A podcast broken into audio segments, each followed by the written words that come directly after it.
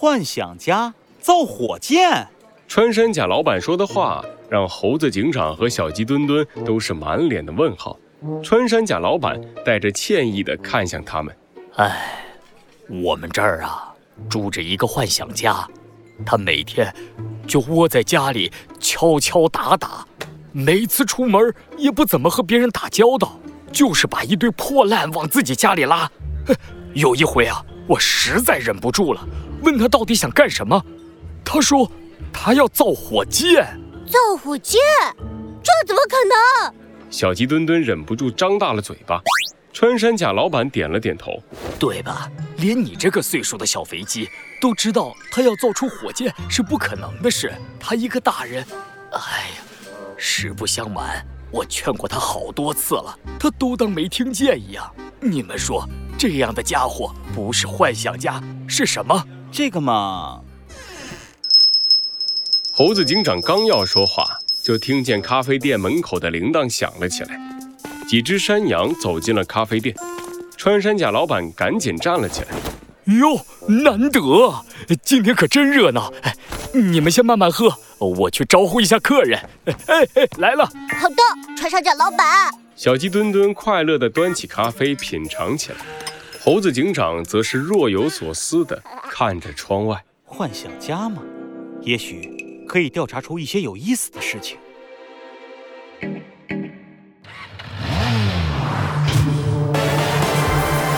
罪恶藏在谜题之下，真相就在推理之后。猴子警长探案记：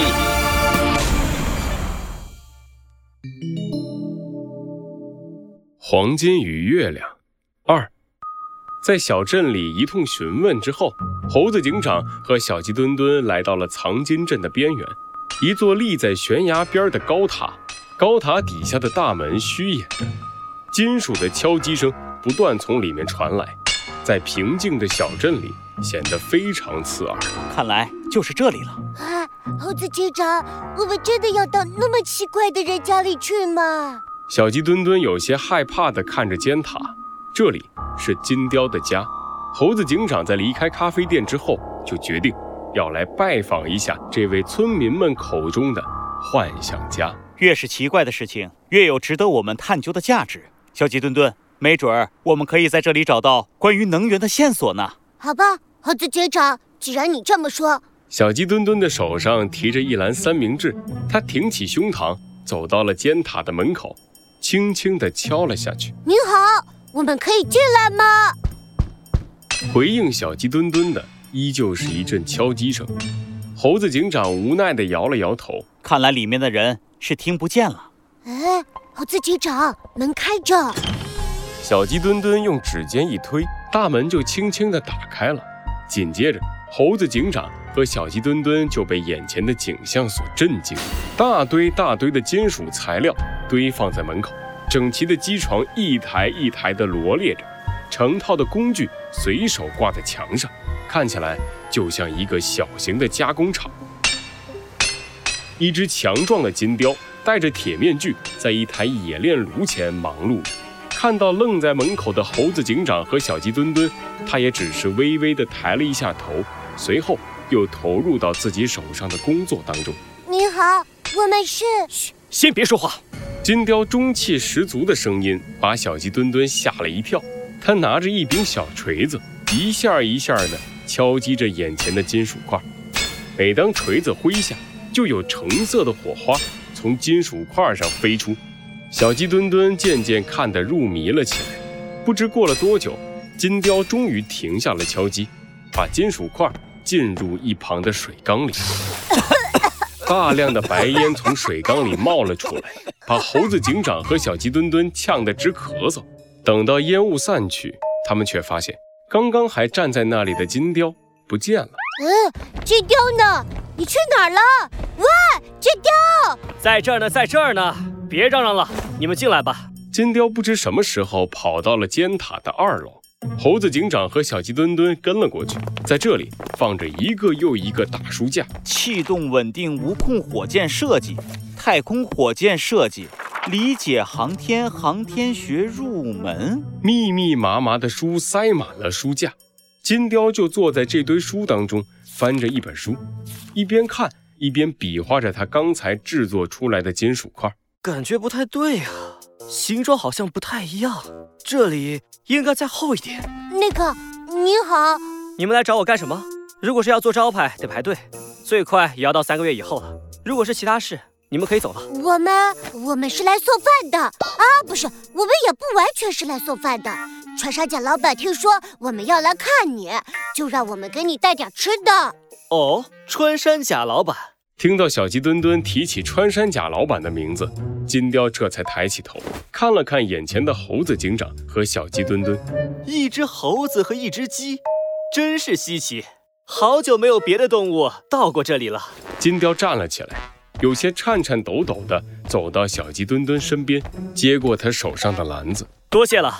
哎呀，说起来，我好像好久没有吃东西了。上一顿饭是什么时候来着？金雕从篮子里拿出三明治，大口大口地吃了起来，一边吃一边还不忘招呼猴子警长：“来来来，别客气，你们坐下来一起吃吧。”嗯嗯嗯。呃，我们就不用了。刚才在船上蒋老板的店里，我们已经吃过了。这样，那我就不管你们了。嗯，金雕低下头，开始专心致志地消灭篮子里的三明治。小鸡墩墩悄悄地走到猴子警长身边。猴子警长，我看他说话的样子挺正常的呀，和穿山甲老板说的好像不太一样。是的，而且小鸡墩墩，你看他摆放在这里的书。全部都和航天知识有关，而且从书上的痕迹来看，这些并不是摆设，而是经常被人翻动的书籍。这说明他完全具有正常的思维方式，他是认真的在制造一枚火箭。为什么他要这么做？还不知道，不如让我们直接问他吧。没一会儿，金雕吃完了所有的三明治，满意的打了个饱嗝，拍了拍肚皮。饱了，饱了，哈 哈！啊啊，对了，你们刚才说来这儿不光是送饭的，对吧？啊，对，我们确实还有别的事。不过，嗯，在这之前，金雕啊，你能告诉我们你为什么要造火箭吗？哦，这个呀，其实也没什么。金雕往后一倒，两只眼睛直直地盯着尖塔的塔顶，他的目光好像能穿透塔的尖顶。看到外面的星空，我想去月球。啥？你们是来这儿找能源的？猴子警长和小鸡墩墩向金雕表明了他们到藏金镇的来意，想不到金雕却对此表现了极大的兴趣。什么能源？说来听听。就是那种呃很厉害的，可以提供很多能量的。呃，煤炭？呃，不是不是，是那种体积比较小的。一点点能源就可以变出很多能量的天然气啊！不是不是，就是那种那种……那你们估计要失望了。金雕冲猴子警长摇了摇头，无奈地耸了耸肩膀。唉，我从出生开始就一直待在这里，这里本来是什么都没有的地方，后来因为发现了金矿，繁荣过一段时间，但是现在嘛，就和你们看到的一样，只剩下老人和一片荒芜了。哈哈，你们应该听穿山甲老板说过，我是个一直在造火箭的疯子吧？其实啊，困扰我的最后一个问题和你们一样，恰恰也是能源啊！猴子警长和小鸡墩墩略有些失望地对视了一眼。时间已经不早，在金雕的盛情邀请下，他们在金雕的家里住了下来。只不过，了！猴子警长，金雕到底还要在那里弄多久啊？我也不知道。从我们来到这里，他好像只有吃饭和跟我们聊天的时候休息了一会儿，剩下的时间全都用在了造火箭上，让我都忍不住觉得他真有可能一个人把火箭给造出来。敲敲打打的动静又响了一会儿之后，终于停止了。小鸡墩墩狠狠地伸了一个懒腰，转过头。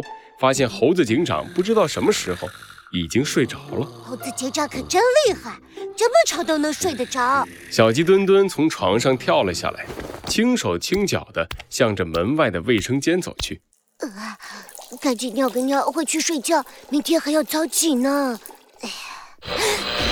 什么东西？一阵奇异的响声突然传来，把小鸡墩墩吓得浑身一抖。他颤颤抖抖地打开卫生间的木门，发现金雕坐在门外的不远处，呆呆地坐着。他的手上拿着一个老旧的录音机，嘈杂的声音就是从录音机里传出的。啊，孩子，你要开始自己生活了，但是别害怕，爸爸和妈妈会一直在月亮上看着你的。